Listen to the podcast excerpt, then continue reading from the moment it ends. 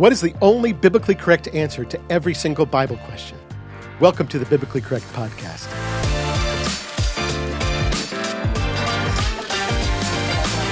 Shalom, y'all. Welcome to the Biblically Correct Podcast, teaching biblical correctness in a biblically incorrect world. My name is Kevin Geoffrey. I am a Jewish follower of the Messiah Yeshua, Jesus, and I love teaching the scriptures. I believe that the Bible is simple to understand. Not necessarily easy or without some work, but simple. And by that I mean that you and I, guided by the Spirit of truth, can read the words of Scripture, and when we take the right approach to understanding those words, we can then learn, comprehend, and apply what the Bible says. Today, I want to tell you about the number one thing that you absolutely must do in order to correctly understand the Bible, no matter who you are or what you know. It's very simple and something that I do all day long whenever I study the scriptures. In fact, without fail, this one thing will give you the only biblically correct answer to every single Bible question. I'm not exaggerating. It will consistently help you to find every scriptural answer. Doesn't that sound awesome? But before we get to that, we need to spend some time talking about some of the absolutely wrong ways to approach the Bible. Ways that we need to be able to identify and avoid if we're ever going to truly understand God's Word. You ready? All right. One of the main things that keeps believers biblically illiterate is our over reliance on the insights and teachings of others our leaders, our teachers, books, commentaries, videos, whatever. Now, don't misunderstand. I'm not saying that we can't or shouldn't learn from others. But the problem is that we tend to let other people do all the heavy lifting and not try to understand the Bible for ourselves. So much so that even when we do read the Bible on our own, we'll tend to only see what we've been previously taught, which is a problem if what we were taught was wrong. Now, there are many different reasons why we rely too heavily on others for our understanding of the Bible and how to live for Messiah. For starters, it's reasonable to look for help when we have trouble understanding what we're reading or find it unapproachable. While we all learn at different levels, even those who are more natural learners can have difficulty translating the thoughts and concepts of an ancient holy book from an ancient world into our modern frame of reference. And so we look to others who are more familiar with or more comfortable with the text to tell us what it means. Obviously, having difficulty understanding what we're reading is a legitimate reason for reaching out to others for answers, but not for an over reliance upon what they say. Teachers can help to accelerate our learning, but they're not supposed to be our primary source of biblical knowledge. Speaking of which, we also tend to rely too much on others simply because we think they know better. We think that if they've been educated or trained or ordained, or if they're an engaging speaker, or if they're just more well studied than we are, that that automatically means they know more than us. But just because someone's received an education or can captivate an audience, that doesn't necessarily mean that they're as competent as we expect them to be. We would certainly hope that they're capable and accurate teachers. But if we aren't familiar with the Bible ourselves, how would we know if they weren't? We also tend to rely too heavily on what we're being taught simply because it's the same thing that we've always been taught. Our faith traditions can be so entrenched within us that we never give them a second thought or at least question what they mean. And worse, we tend to receive those traditions as scripture assuming that the traditional teaching or doctrine and the Word of God are one and the same. While tradition can help us to maintain a common culture and a set of beliefs from one generation to the next, and hopefully those things are good and true, it doesn't necessarily mean that our traditions are biblically correct. And finally, and probably most importantly, we will habitually over rely on others to tell us what the Bible says when we're lazy or unwilling to put in the time and effort ourselves. If we think that others understand the Bible better than we do, and have the education, training, or gifting, and everything's already been all figured out for us and tied up with a nice little systematically theological bow, then why would we ever be motivated to read and understand the book for ourselves? We can't be like the people of Israel, backing away from the foot of the mountain in fear and trembling, begging Moses to not let God speak directly to us. The Bible isn't some textbook that we need to be lectured about or studied in a laboratory. It's the Word of God, breathed out to His people. It's a word not to be held at arm's length, but to be consumed, internalized, and then lived out. Always letting someone else tell you what the Bible says is like watching a slideshow of someone else's family vacation. You weren't there, you have no connection to it, no memory of it, no personal investment in what it means. Over reliance on other people to tell you what the Bible says or how to apply it to your life means that you receive the Word of God by hearsay. You're a disinterested third party. You didn't witness anything. You weren't at the scene. Your testimony is invalid. So we need to resist this tendency, and we do that by realizing what it is we have the written Word of God and allowing the reality of that to motivate us to want to hear what he has to say to us firsthand. Now, does this mean that each of us has to become a so called Bible expert? Well, if being familiar with the Bible, how it's organized, what type of information is written in it, what tools are available to help you understand it, and where in it to go to find out what you still need to know, if that's what being a Bible expert is, then you absolutely need to become a Bible expert. Understanding what the Bible says and how it applies to your life isn't brain surgery. Having an in depth knowledge of the intricacies and minutiae and background of the Bible may be helpful in certain instances, but never crucial to becoming intimately familiar with it for the purpose of fully living it out in your everyday life. When we're over reliant on other people or sources to tell us what the Bible means, the result is that we simply end up regurgitating whatever we've been taught, giving an overabundance of weight to man's word without sufficiently corroborating it with the word of God. According to Ephesians chapter 4, true teachers are a God given gift to the body of Messiah. We need teachers who are gifted in helping others to fully grasp the scriptures, who can help to fill in the gaps and correct us when we've gotten off track. And we also need those who have studied the ancient biblical languages and can help us understand what those words literally mean. But never, under any circumstances, is any person or source of information to be considered a replacement or spokesperson for the Bible. Trust true teachers, but still verify what they're teaching.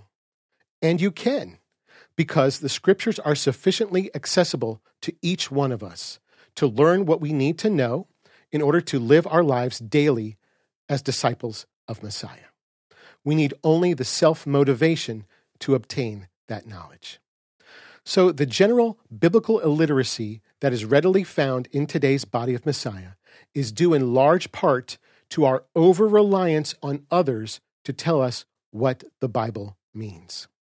We tend to rely too heavily on others when we find the Bible difficult to understand, when we think others know the Bible better than we do, when we treat tradition as equivalent with Scripture, and when we're unwilling to put in the time and effort to understand the Bible for ourselves. So, over reliance on others is one of the main ways that we tend to wrongly approach the Bible. Now, the other absolutely wrong way that we often seem to go, the other end of the pendulum swing, is through over reliance not on others, but ourselves and our personal points of view. This often comes in the form of an individualized understanding that is gleaned from three highly problematic areas of unconscious Bible interpretation. And those areas are spiritualizing, emotionalizing, and rationalizing. Let's start with spiritualizing. When we spiritualize something, it means that we take something with a fixed physical or practical character and replace it in our minds with something else, such that it now spiritually represents to us something new and different. This is not the same thing, by the way, as making spiritual application from something that is not directly explained in the text, like Paul does, for example, in allegorizing the covenants in Galatians chapter 4. Spiritualizing goes beyond making spiritual application, it has an entirely different agenda. It says that this thing over here is no longer what the scripture says it is, but it is now literally this other completely different thing. We see spiritualization most overtly used where it comes to Christians viewing themselves as the new or spiritual Israel. Even though the Bible clearly and consistently says that Israel is a specific, identifiable people group synonymous with the Jewish people as of the first century, Christian theology spiritualizes the concept of Israel to such an extent that it has historically claimed for itself God's promises to Israel, as well as Israel's unique chosenness, all at the expense of the Jewish people themselves. I'll deal with this topic in much greater detail in a later teaching, specifically about the quote, Israel of God in Galatians chapter 6. But the point remains that whether or not you agree with its theological conclusions, Christian theology spiritualizes Israel whenever it replaces Israel with the church. Spiritualization is the means by which this doctrine exists. So that's somewhat of an overarching spiritualization that we typically see. On the other hand, one of the more personal examples of spiritualization involves just a single word in the scriptures the word you. You'll often see the spiritualization of you in passages like Jeremiah 29:11, "For I know the plans I have for you," declares the Lord, and Isaiah 54:17, "No weapon that is formed against you will prosper." These passages and others like them have a greater context in which we see that the surrounding verses indicate that God is speaking here to his people Israel. So when we rip such passages from their context and make the isolated verses all about ourselves, making ourselves the you in the passage, we're spiritualizing what the scriptures say. Again, this is beyond the correct practice of gleaning a spiritual principle from the text. For example, about how God can have plans for us or protect us. But by making ourselves the you in a given passage, we run the risk of spiritualizing the text, a spiritualization which is then invalidated by taking into account the verse's immediate context. So, spiritualizing, spiritually assigning a new and different meaning to something that has a biblically fixed definition, is one of the widespread problematic ways we approach the scriptures. The next unsound personal approach to understanding the Bible is emotionalizing which is what we do when we interpret the scriptures through the lens of our feelings and emotional sensibilities.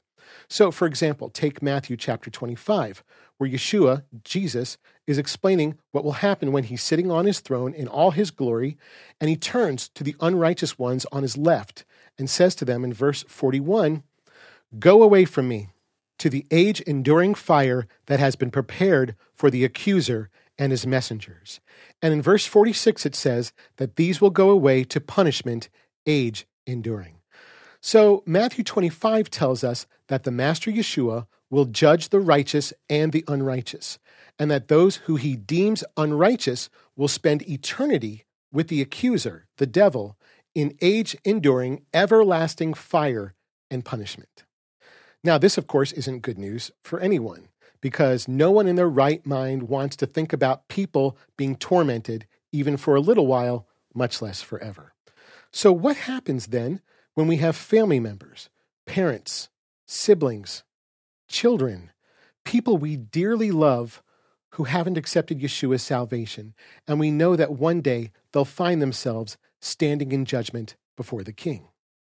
Well, if we're not careful, we start to emotionalize we just outright reject the concept of everlasting fire and punishment because, after all, God is love. And then we tell ourselves that a loving God would never allow people to suffer in hell, even for a little while, much less forever. Emotionally, we just can't reconcile the two concepts a God who is both loving and condemning. So we favor the one that makes us feel the most comfortable. And this is what we do with any scriptures that we come across that might minimize our happiness or blissful ignorance. When we emotionalize, we're reacting emotionally to scripture, but in an unhealthy, unhelpful way. This causes us to gravitate toward the scriptures that make us feel better and ignore or deny the ones that force us to deal with difficult issues that can elicit what we consider to be negative emotions.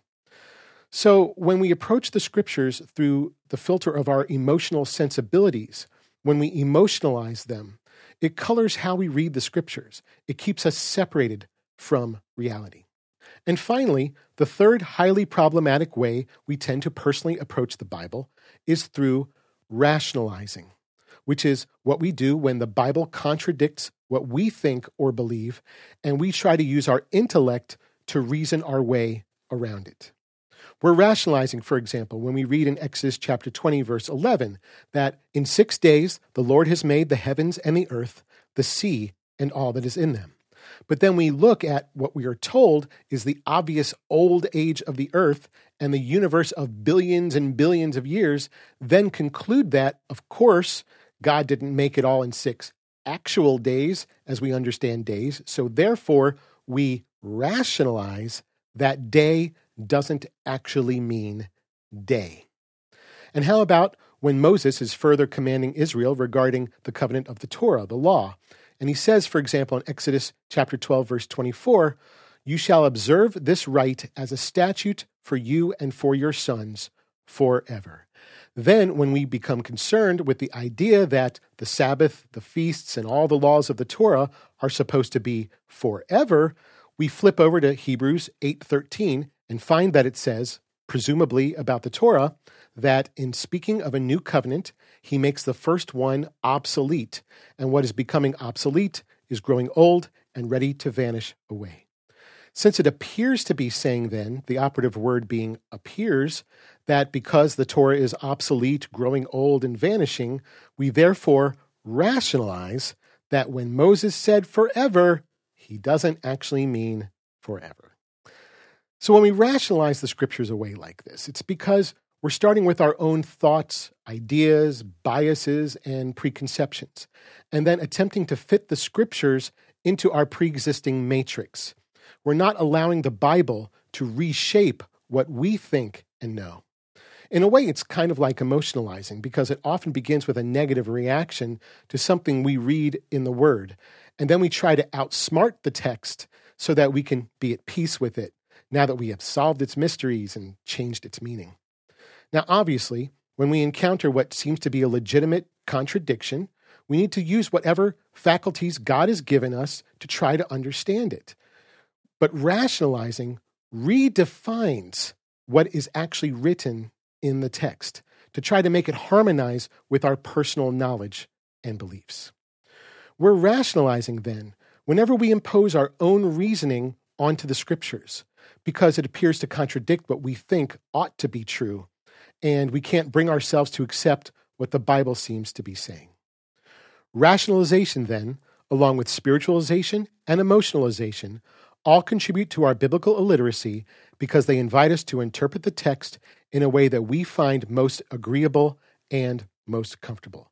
They allow us to make the divinely inspired written word of God mean whatever it is we want it to mean.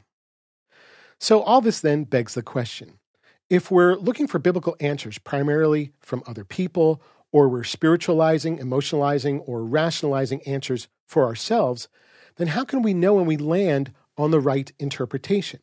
For that matter, is there even a single correct answer to any given Bible question? Because here are our options. Either there's no one way to understand the Bible, that any given text can have multiple meanings, or there is actually one correct God intended understanding. Put another way, if you and I differ over what the Bible says, either one of us is right or we're both wrong because we can't both be right. Now, I'm not talking about different ways that different scriptures might speak to us or really hit us in a critical moment in our personal lives. I'm talking about the objective meaning of the text, which doesn't change no matter what's happening or who's reading it. So, if there aren't multiple ways to understand the Bible, then how do we determine what's right? And this brings us to the number one principle for good, reliable Bible interpretation. If you will consistently do this one thing, then you'll not only get the biblically correct answer every time, but you'll get the only biblically correct answer that there is. Every single Bible question can be correctly answered this way. And if we just start by enacting this principle, then we'll always be headed in the right direction. In order to get the only biblically correct answer to every single Bible question, you need to answer that question with this What do the scriptures say? Just do exactly what Paul models for us in Romans 4 3 and asks, What does the scripture say? And in Romans 10 8, What does it say? And in Romans 11 2, Have you not known what the scripture says? That's it. Is Yeshua God? What do the scriptures say? Is there life after death? What do the scriptures say? Which behaviors are sexually immoral? What do the scriptures say? Ask yourself, what do the scriptures say? And then go to them and find out. Don't ask someone else. Don't read an article or watch a video. Don't filter the text through your own thoughts, emotions, or spiritual insights. Just read the word. I can almost guarantee that if you take this approach, you will be shocked by what a plain reading of the scriptures will do for your biblical understanding. Because unfortunately, you'll probably find out that the Bible doesn't actually say a lot of what you thought it said. Now, I'm not saying that if you just ask this magical question that you'll suddenly be able to fathom all the mysteries of the universe. What I'm saying is that when we look at the text for ourselves and we set aside what we've been previously taught and whatever baggage we might be bringing along, then we will be getting the word unfiltered at its source. This is what Peter calls in 1 Peter chapter 2 verse 2 the word's pure milk. He says we're to desire it like newborn babies, nursing directly from their mother's uncontaminated supply. The point is that the Bible, not other people and not ourselves, is the only authoritative voice that we should listen to. Now, if we go to the Word and work to understand what we're reading, but still don't get it, then by all means, go to other sources for clarification or to compare your understanding. But what the Bible says is the only place where you can legitimately start. It's the only place that has the 100% right answers because only the Bible will always be biblically correct every single time. In 2013, we published my book, Bearing the Standard A Rallying Cry to Uphold the Scriptures, which is an expansion of a pamphlet called The Bible Its Sufficiency and Supremacy, written by 19th century Irish theologian C.H. Mackintosh. In his pamphlet, he wrote the following The grand business of the servant is simply to do what he is told. This makes all plain. And moreover, it will make the Bible precious as the depository of the Master's will. The all important inquiry is What saith the Scriptures? This settles everything. From the decision of the Word of God, there must be no appeal. When God speaks, man must bow. In other words, what God wants us to know and to do is written only in His Word. So if we want to know the truth, if we want to know what He wants us to do, then we must first and only ask, What do the Scriptures say? And the answer to that question will settle all others. We cannot appeal the decision. We must bow to the voice of God. His plain and precious will for us is only what is spoken in the scriptures. As an epidemically biblically illiterate body, we've been programmed not to look to the Bible for answers, but only to look like we're looking there. We allow all kinds of voices to influence our understanding of the Bible, including our own, and we cringe at the idea of absolute, objective, unchangeable authority and truth. When we ask the question, What do the scriptures say? we're surrendering our will to the black and white of the Word. We're confining ourselves to the walls and boundaries of the Bible and accepting whatever it may say back to us as fact. If you want to break free of any biblical ignorance and truly understand the Bible, then you need to quit spiritualizing, emotionalizing, and rationalizing the Word. And you need to stop over relying on others to feed you what they think the Bible means. Instead, you have to take responsibility for your own understanding of the Word. You need to go straight to the Scriptures, desiring its pure milk, and draw it directly from the source with no interference. Yes, you will need to become more familiar with the Word. Yes, you won't be able to do it without some help, nor should you. Yes, you will make some mistakes along the way. And yes, you'll likely need to unlearn things that have become deeply ingrained in you and will be very difficult to unlearn. But by simply and sincerely asking the question, What do the scriptures say? you will defy biblical illiteracy and set yourself on the path toward the fullest possible understanding of the Bible. Push aside your preconceptions and hear God's voice in His Word. Put forth the effort to become truly familiar with the Bible so that you can listen to what He has to say to us firsthand. Don't be over reliant on others to tell you what the Bible means, but read it and find its true meaning for yourself. Ask the question, What do the scriptures say? And you will only and ever get the answer that is always biblically correct. Thanks for joining me for this episode of the Biblically Correct podcast. If you like this episode and want to see us make more, then we need your help. Visit our website at biblicallycorrectpodcast.org to support the work of Perfect Word Ministries and MJMI with your much needed donations. And of course, don't forget to like, share, comment, subscribe, and ring the bell to receive notifications whenever a new episode is posted. If you have any questions about this teaching, or if there are any other topics you'd like to see me cover, leave me a comment or shoot me an email at kevin at perfectword.org. That's kevin at perfectword.org. Until next time, Remember that every scripture is God breathed and profitable for teaching, for refuting, for setting aright, and for instruction that is in righteousness, so that the man of God may be fully equipped, having been completed for every good act. Shalom.